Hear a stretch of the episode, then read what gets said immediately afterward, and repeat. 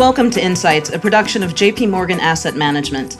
Insights is an audio podcast that provides perspective on the opportunities and uncertainties facing investors today. Today's episode is Global Opportunistic and Unconstrained Fixed Income Investing. I'm Meg McClellan, the Global Head of Consultant and Client Strategies, joined today in London by Nick Gartside, the International Chief Investment Officer of our Global Fixed Income business, and along with Nick, David Tan, who is the Head of Global Rates for our Global Fixed Income Group. Welcome, David. Thank you. Welcome, Nick. Great, thanks. Wonderful to be here, Meg. So, before we dive into some of our topics on investments and the macroeconomic environment, I'd like to start with a discussion that clients often ask of us, which is in the world of investments where you can invest, especially in the US, in the Agg or in a high yield sector, an emerging markets debt sector allocation, why would we turn the keys over to you as portfolio managers in an unconstrained strategy? Nick, I'll turn that to you. Well, I think when you think of unconstrained, think of it as something that complements what you're already doing. When you look at the size of global fixed income markets, they are colossal. So add up every bond in the entire world today, you get to 100 trillion US dollars. And the US is only one third of that. So if you're stuck in the US just doing your thing with US fixed income, you're missing out on a huge opportunity set. So, one way of thinking of unconstrained investing is it gives you access to all those other fixed income opportunities around the world and it complements what you're doing. That's a very compelling answer. And when I think again about the unconstrained universe, I always have to think about there's no one type of unconstrained, but broadly, if we think about categories, you've got absolute return fixed income, you can have long short credit in terms of unconstrained, capital preservation oriented types of fixed income. But Nick, your specialization and one of our global hallmarks is our ability to do global unconstrained total return. So I'd love to focus on that today as the total return. How do you think about a total return portfolio in context of that very portfolio construction we were discussing? So, the way to think of global total return is as a global best ideas portfolio. And if you think what drives fixed income markets, it's fundamental factors, the quality of the bonds, its valuation factors, and its quantitative factors, supply and demand for a lot of those bonds. What that means is that today's global best ideas is going to vary. So you think of that from a total return standpoint and you accept that the portfolio composition is going to dynamically evolve over the course of time. So you talked about the global ideas, but those global ideas, as you said, come from a changing macroeconomic, geopolitical, and market environment context. So, David, if we think about where we are today, we're 70 years after the death of Keynes, we're 100 years after the death of Böhm-Bawerk. We've got economists out there debating whether it is monetary factors like the central bank interventions driving the negative and low interest rate environment, or whether it's an excess of capital in an aging industrial society. So that sort of savings glut that Ben Bernanke in the US often refers to. I'm not going to ask you to solve that debate, but what I will ask you is as a macroeconomic expert within our team, what do we think about trends in interest rates over the next few years for institutional investors? Yes, Meg, we know that we're in a low growth and low inflation environment. If you think about bond market investors, their worst enemy is inflation. But the risks to inflation remain to the downside in spite of massive central bank stimulus, as you said, over the past eight years. Inflation is still tilted downward, not upward. The solution, I believe, rests not just with monetary policy, central banks are increasingly vocal about this. They're saying, stop relying solely on us. Fiscal policy also needs to play a role. And in addition, governments must also pursue structural reforms because as long as we keep relying on monetary policy to do most of the heavy lifting, the transmission into the real economy will continue to remain quite muted. Monetary policy will continue to benefit asset prices. We know that global asset prices have risen as a result of central banks' QE, but the feed through into global growth and global inflation has been less successful from that point of view. So let's take that broad point of macroeconomic view. Japan has implemented monetary policy and fiscal reform after years of slow growth, and they're continuing to experiment. What does that low for long interest rate environment with fiscal stimulus, what does that mean for investors in the US thinking long term about institutional portfolios? Japan is a great roadmap because many of the problems that Japan has faced and which Japan is still facing will eventually be encountered by the rest of the developed world. Think about what happened in Japan. They have challenging demographics, they have an over reliance on investment, and they have growth that is slowing and disinflationary pressures that refuse to go away. We see that happening, the same issues happening in places like China. China too faces poor demographics as a result of the one child policy 30 years ago. Poor demographics, overinvestment, and a banking system that is saddled with bad loans. So the bottom line is that global disinflationary forces are quite entrenched, and countries will continue to export disinflation pressures to each other. For that reason, our view is that interest rates will remain low for a very long time because we're not going to see inflation push it up and we're not going to see growth push interest rates up. So, Nick, you got very excited by those last comments that David made around exporting disinflation. What does that macroeconomic context mean for you as an investor in terms of opportunities and flows? So I think when you look at that, there's some overwhelming fixed income flows right now. And when you think of those parts of the world with negative interest rates, with negative government bond yields, that's uh, the Eurozone, it's Japan, there is a huge weight of money leaving those markets trying to find positive yields in the world. So you've got big inflows into some of the US fixed income sectors, which even when you've hedged that currency back to euros or yen, you're still left with a few extra basis points in yield. But of course, you have an asset that has a higher yield that can fall and generate you a capital gain. So, the first point I think you make about people seeking yield and fixed income investments outside of these low growth, low interest rate environments. In the case of Japan, non financial corporations over the past three years have doubled their external investments, and specifically in fixed income, outside of Japan from about 810 billion US equivalent to over one and a half trillion US equivalent. As the global portfolio manager and the chief investment officer for International, how do those numbers reflect what you are seeing and how you are structuring client portfolios and specifically with the bent of constraints around the investments they ask you to make? Yeah, so I think there's a few messages there. The first is that clients see fixed income as a borderless world. So clients in fixed income aren't really bothering with national borders. They're going to places that have those high yields.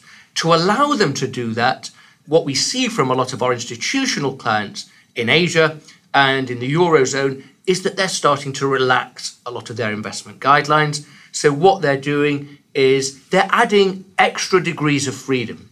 That means they're buying longer maturity bonds and they're starting to go down the credit curve.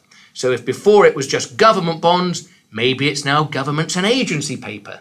And that really starts to open that opportunity set. So, to put that simply, when you look at the US as a portfolio manager with a global mandate, the US government bond market looks like a high yield market among developed countries, correct? It does. And indeed, if you rank every developed government bond in the world from high yield to low yield, around 85% of all those bonds yield less than a US Treasury. So it astonishes our American colleagues when David and I call the US Treasury market a high yield market.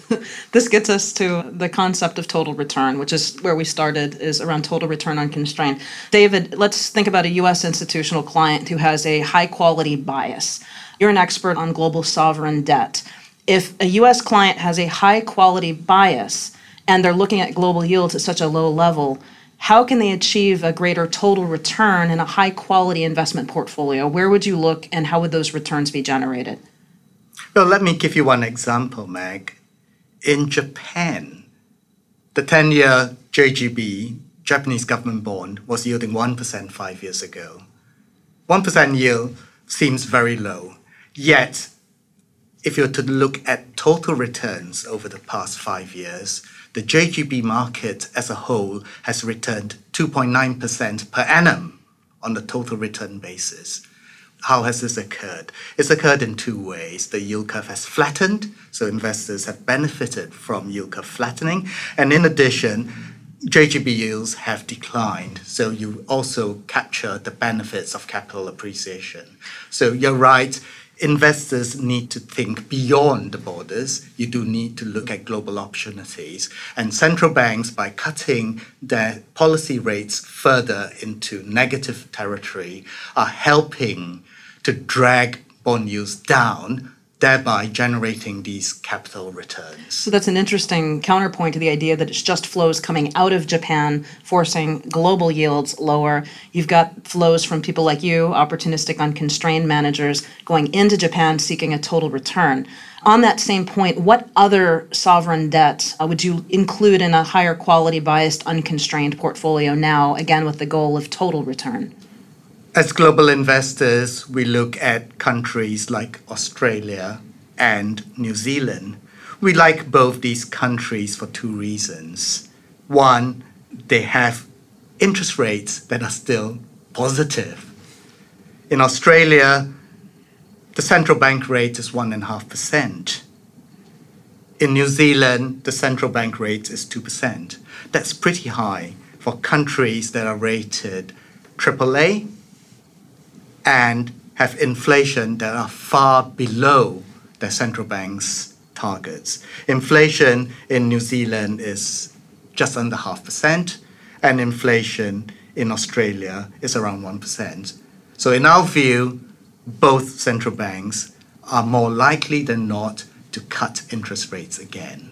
They will cut interest rates and thereby drag bond yields lower as a result. So, we see both an attractive coupon in Australia and or New Zealand, as well as potential for capital gains as bond yields rally. So this is a high quality sovereign idea that's relatively high yielding in this low yield world. Nick, uh, turning to you, beyond sort of the higher quality sovereign debt, where do you see opportunities for total return in portfolios? There's a few standouts. So the first is uh, in the Eurozone. And uh, one of our favourite sectors is European high yield companies. Few reasons for that. Fundamentally, the Eurozone is behind the US in the credit cycle. So when we look at measures of corporate health, they're actually very, very robust. And what you've got in that market is a market that has very little energy, and you've got low default rates. So the default rate's in and around half of 1%. And remember, fundamentally, the Eurozone right now is outgrowing the United States. How many times have we been able to say that? And you're rewarded. So you've got spreads of around 4%. So on the corporate sector, have a look at European high yield. And then more broadly, emerging market debt looks very attractive. Emerging market debt, as everyone knows, comes in a few forms dollar denominated bonds and bonds denominated in a local currency and it's the latter. Bonds denominated in a local currency that we like now. We like both the bonds, so think of yields in Brazil, 10, 12%. Think of yields in Indonesia, 7, 8, 9%. Think of yields in Mexico, 4, 5, 6%. All those kind of countries we like. We like the bonds and we like taking the currency risk. David, given that we're sitting in London, so close to Europe, what is your highest conviction idea for a total return unconstrained portfolio in European sovereign debt? One of our highest conviction traits is to be overweight Italian government bonds. They offer a significant yield pickup against German government bonds. And in addition, when we look at our fundamental research, we see Italy as an improving credit. So when we buy Italian government bonds, we believe that we can look forward to a healthy coupon as well as potential for spreads to compress against Germany. I'm going to take this question one step further, which is many of the people listening to this podcast are US institutional investors who have US liabilities and need US dollar denominated assets, or at least hedged into US dollar denominated assets. They don't want to take currency risk. Which of these opportunities are still applicable to a global unconstrained portfolio that needs to be hedged completely into 100% US dollar assets? Meg, one of our favorite trades during this year is to sell short dated treasuries, use the proceeds to buy short dated JGBs, Japanese government bonds. We buy them at negative yields. But then, when you factor in the benefits of the currency hedge back into dollars, we end up with an asset in dollar terms that yields close to 100 basis points above treasuries. This has been one of our favorite trades during this year, and again demonstrates the benefits of looking globally for opportunities that exist, whether on an unhedged basis or even on a fully hedged basis. These ideas for an unconstrained investor are all very compelling. But one of the questions we get is how in the world do you manage a $100 trillion bond market worth of risk in every corner of the globe? So, Nick, how do you manage risk in every corner of the globe? The first thing is you need boots on the ground. So, you need people. We have around 200 people, and it's critical what you get those people to do. Our philosophy is that we're money lenders. That's what a bond investor is. So that means we get our people on the ground to research and assess the ability and willingness of all those borrowers around the world to repay that debt. What does your independent risk assessment look like, and how do those independent risk assessors look at these unconstrained portfolios that, again, sound on the surface complex in a lot of markets with a lot of hedging, a lot of currency, a lot of relative value trades, as David Tan just alluded to? We build our portfolios on the desk and we have quite a few tools that help us to do that. So we'll look at the volatility on a pre trade basis. Everything must be done uh, pre trade. That will help us size positions as well as looking at the relationships between all the different bonds that we have in the portfolio. We'll also work out what we think our duration is. That's not just the headline duration of a portfolio, but really what our sensitivity is to changes in underlying treasury yields. So we do all that on a pre trade basis. That helps us build our portfolios. When we've done that, we have an extra couple of layers of defense. So within the global fixed income team, we have a risk group that check all our numbers, that then do their own scenario analysis and really stress our portfolios. And then elsewhere within the global investment management business, we have another team that do their own stress portfolios and stress test everything we've done and shock portfolios to see, in a worst case scenario, what kind of drawdown we could have. Turning from risk management, which is so critical in these unconstrained types of portfolios, to risk on a global macro scale.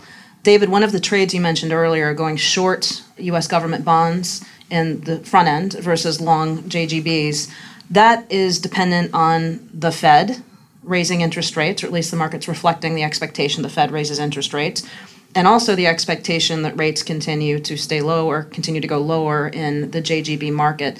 Can you talk a little bit about your macroeconomic view across central banks and some of the talk right now is around the BOE and certainly the Fed and how rates may go up there. So, how does this play into your global view that you expressed earlier in low for longer secular rates?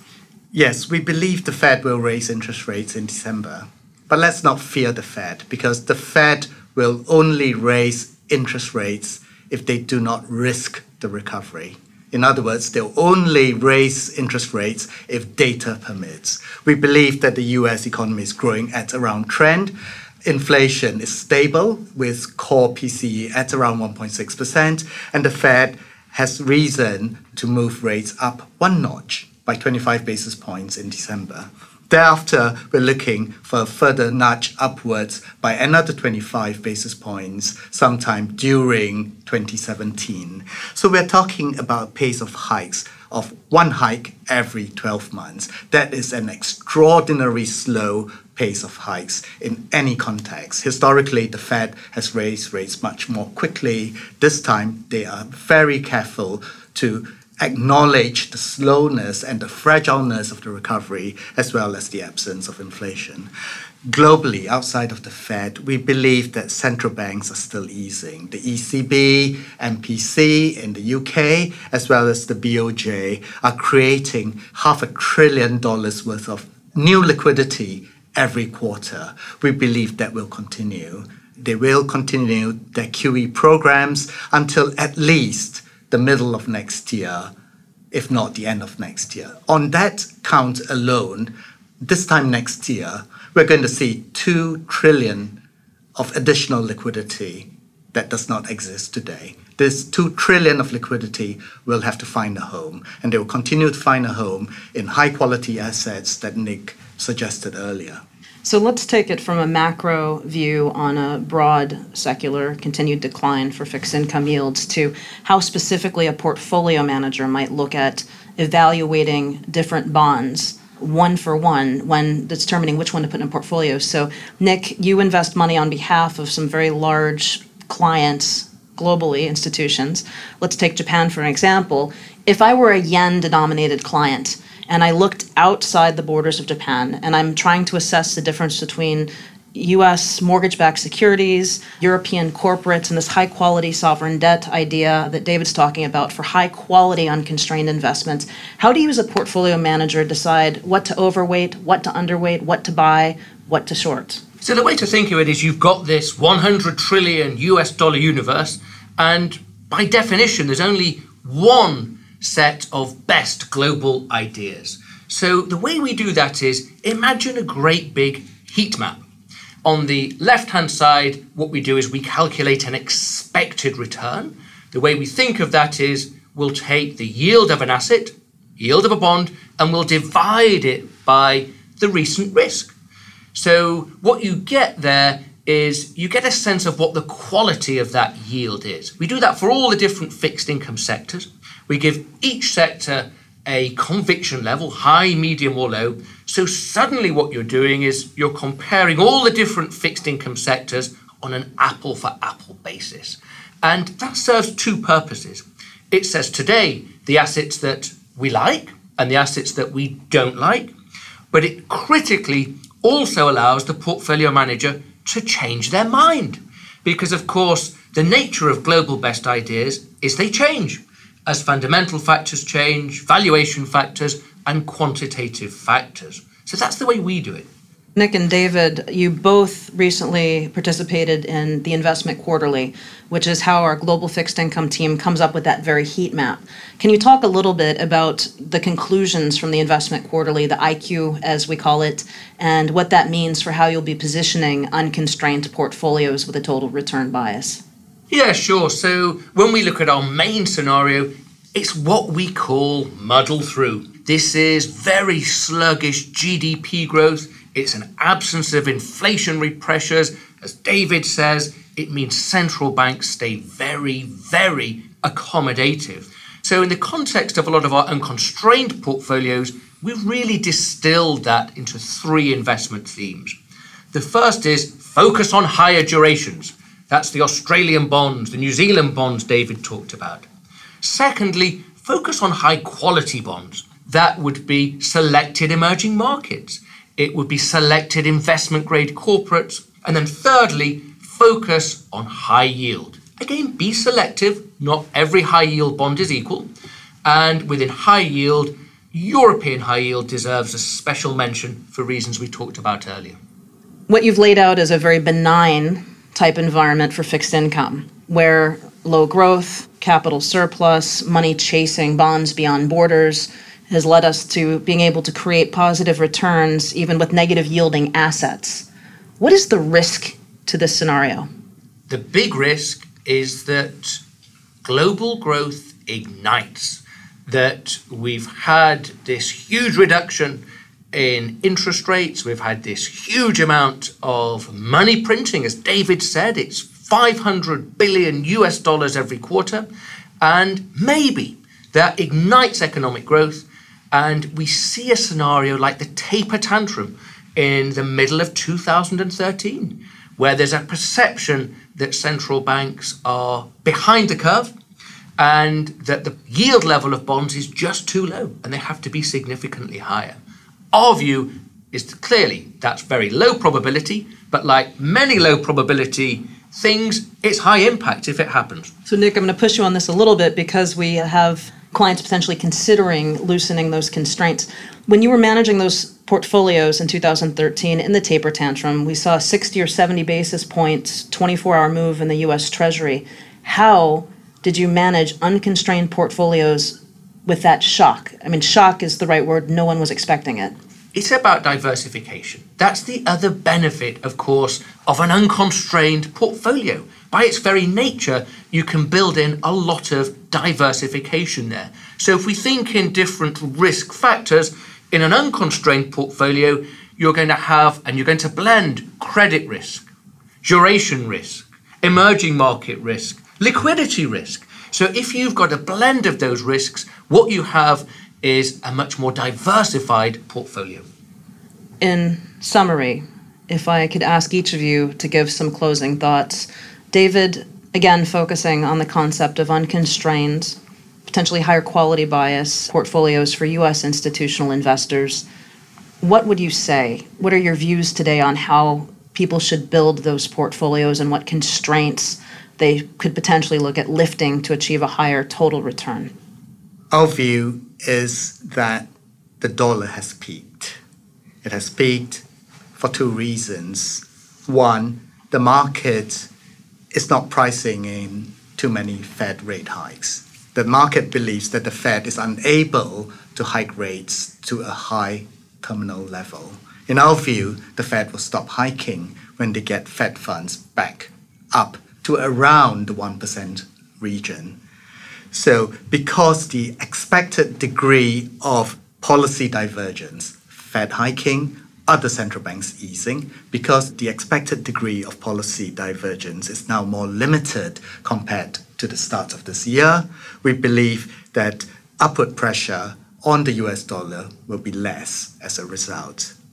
Less upward pressure on the dollar means potentially less stress on other countries, in particular emerging market countries. Therefore, one of our key strategy ideas coming out of the investment quarterly that we held recently is to favor emerging markets both on a hard currency basis as well as on a local currency basis. Very good. And Nick, same question to you. How do you think an institutional investor in the US should consider global unconstrained investing today? What are your key takeaways for them? I heard a few things today. I heard go global, go unconstrained. If you do that, you'll find that there is life in the old fixed income dog yet. I think we're all happy to hear that given where yields are. The point around negative yielding bonds producing a total positive return, I think, is a truly unique insight coming from a tremendous global fixed income team. So thank you both. Today, two key themes. One, bonds beyond borders you have an ability to find a total return even in a negative yielding environment by relaxing some of the constraints on a portfolio. And the second key theme high quality, high duration, and high yield are high conviction for our global unconstrained investors. Thank you for joining us today on JP Morgan Insights. If you found our insights useful, you can find more podcasts on other relevant fixed income themes on iTunes or on our website, jpmorgan.com institutional. The views contained herein are not to be taken as an advice or a recommendation to buy or sell any investment in any jurisdiction. Nor is it a commitment from JP Morgan Asset Management or any of its subsidiaries to participate in any of the transactions mentioned herein. Any forecasts, figures, opinions, or investment techniques and strategies set out are for information purposes only, based on certain assumptions and current market conditions, and are subject to change without prior notice. All information presented herein is considered to be accurate at the time of production, but no warranty of accuracy is given, and no liability in respect of any error or omission is accepted. This material does not contain sufficient information to support an investment decision, and it should not be relied upon by you in evaluating the merits of investing in any securities or products. In addition, users should make an independent assessment of the legal, regulatory, tax, credit, and accounting implications and determine, together with their own professional advisors, if any investment mentioned herein is believed to be suitable to their personal goals. Investors should ensure that they obtain all available relevant information before making any investment. It should be noted that investment involves risks. The value of investments and the income from them may fluctuate in accordance with market conditions and taxation agreements, and investors may not get back the full amount invested. Both past performance and yield may not be a reliable guide to future performance. JP Morgan Asset Management is the brand for the asset management business of JP Morgan Chase & Company and its affiliates worldwide. This communication is issued by the following entities: in the United Kingdom by JP Morgan Asset Management UK Limited, which is authorized and regulated by the Financial Conduct Authority. In other EU jurisdictions by JP Morgan Asset Management Europe SARL.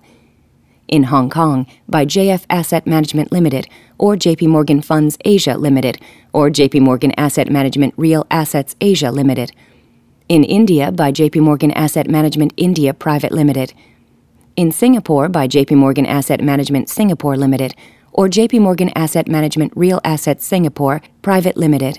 In Taiwan by JP Morgan Asset Management Taiwan Limited. In Japan by JP Morgan Asset Management Japan Limited, which is a member of the Investment Trusts Association, Japan, the Japan Investment Advisors Association, Type 2 Financial Instruments Firms Association, and the Japan Securities Dealers Association and is regulated by the Financial Services Agency. Registration number Kanto Local Finance Bureau, Financial Instruments Firm, number 330. In Korea, by JP Morgan Asset Management Korea Company Limited. In Australia, to wholesale clients only, as defined in Section 761A and 761G of the Corporations Act 2001. CTH, by JP Morgan Asset Management Australia Limited. ABN 5514383280, AFSL 376919. In Brazil by Banco JP Morgan SA. In Canada for institutional clients use only by JP Morgan Asset Management Canada Incorporated, and in the United States by JP Morgan Distribution Services Incorporated and JP Morgan Institutional Investments Incorporated, both members of FINRA SIPC and JP Morgan Investment Management Incorporated. In APAC, distribution is for Hong Kong, Taiwan, Japan, and Singapore. For all other countries in APAC, to intended recipients only. Copyright 2016, JP Morgan Chase & Company. All rights reserved. Recorded September 15, 2016.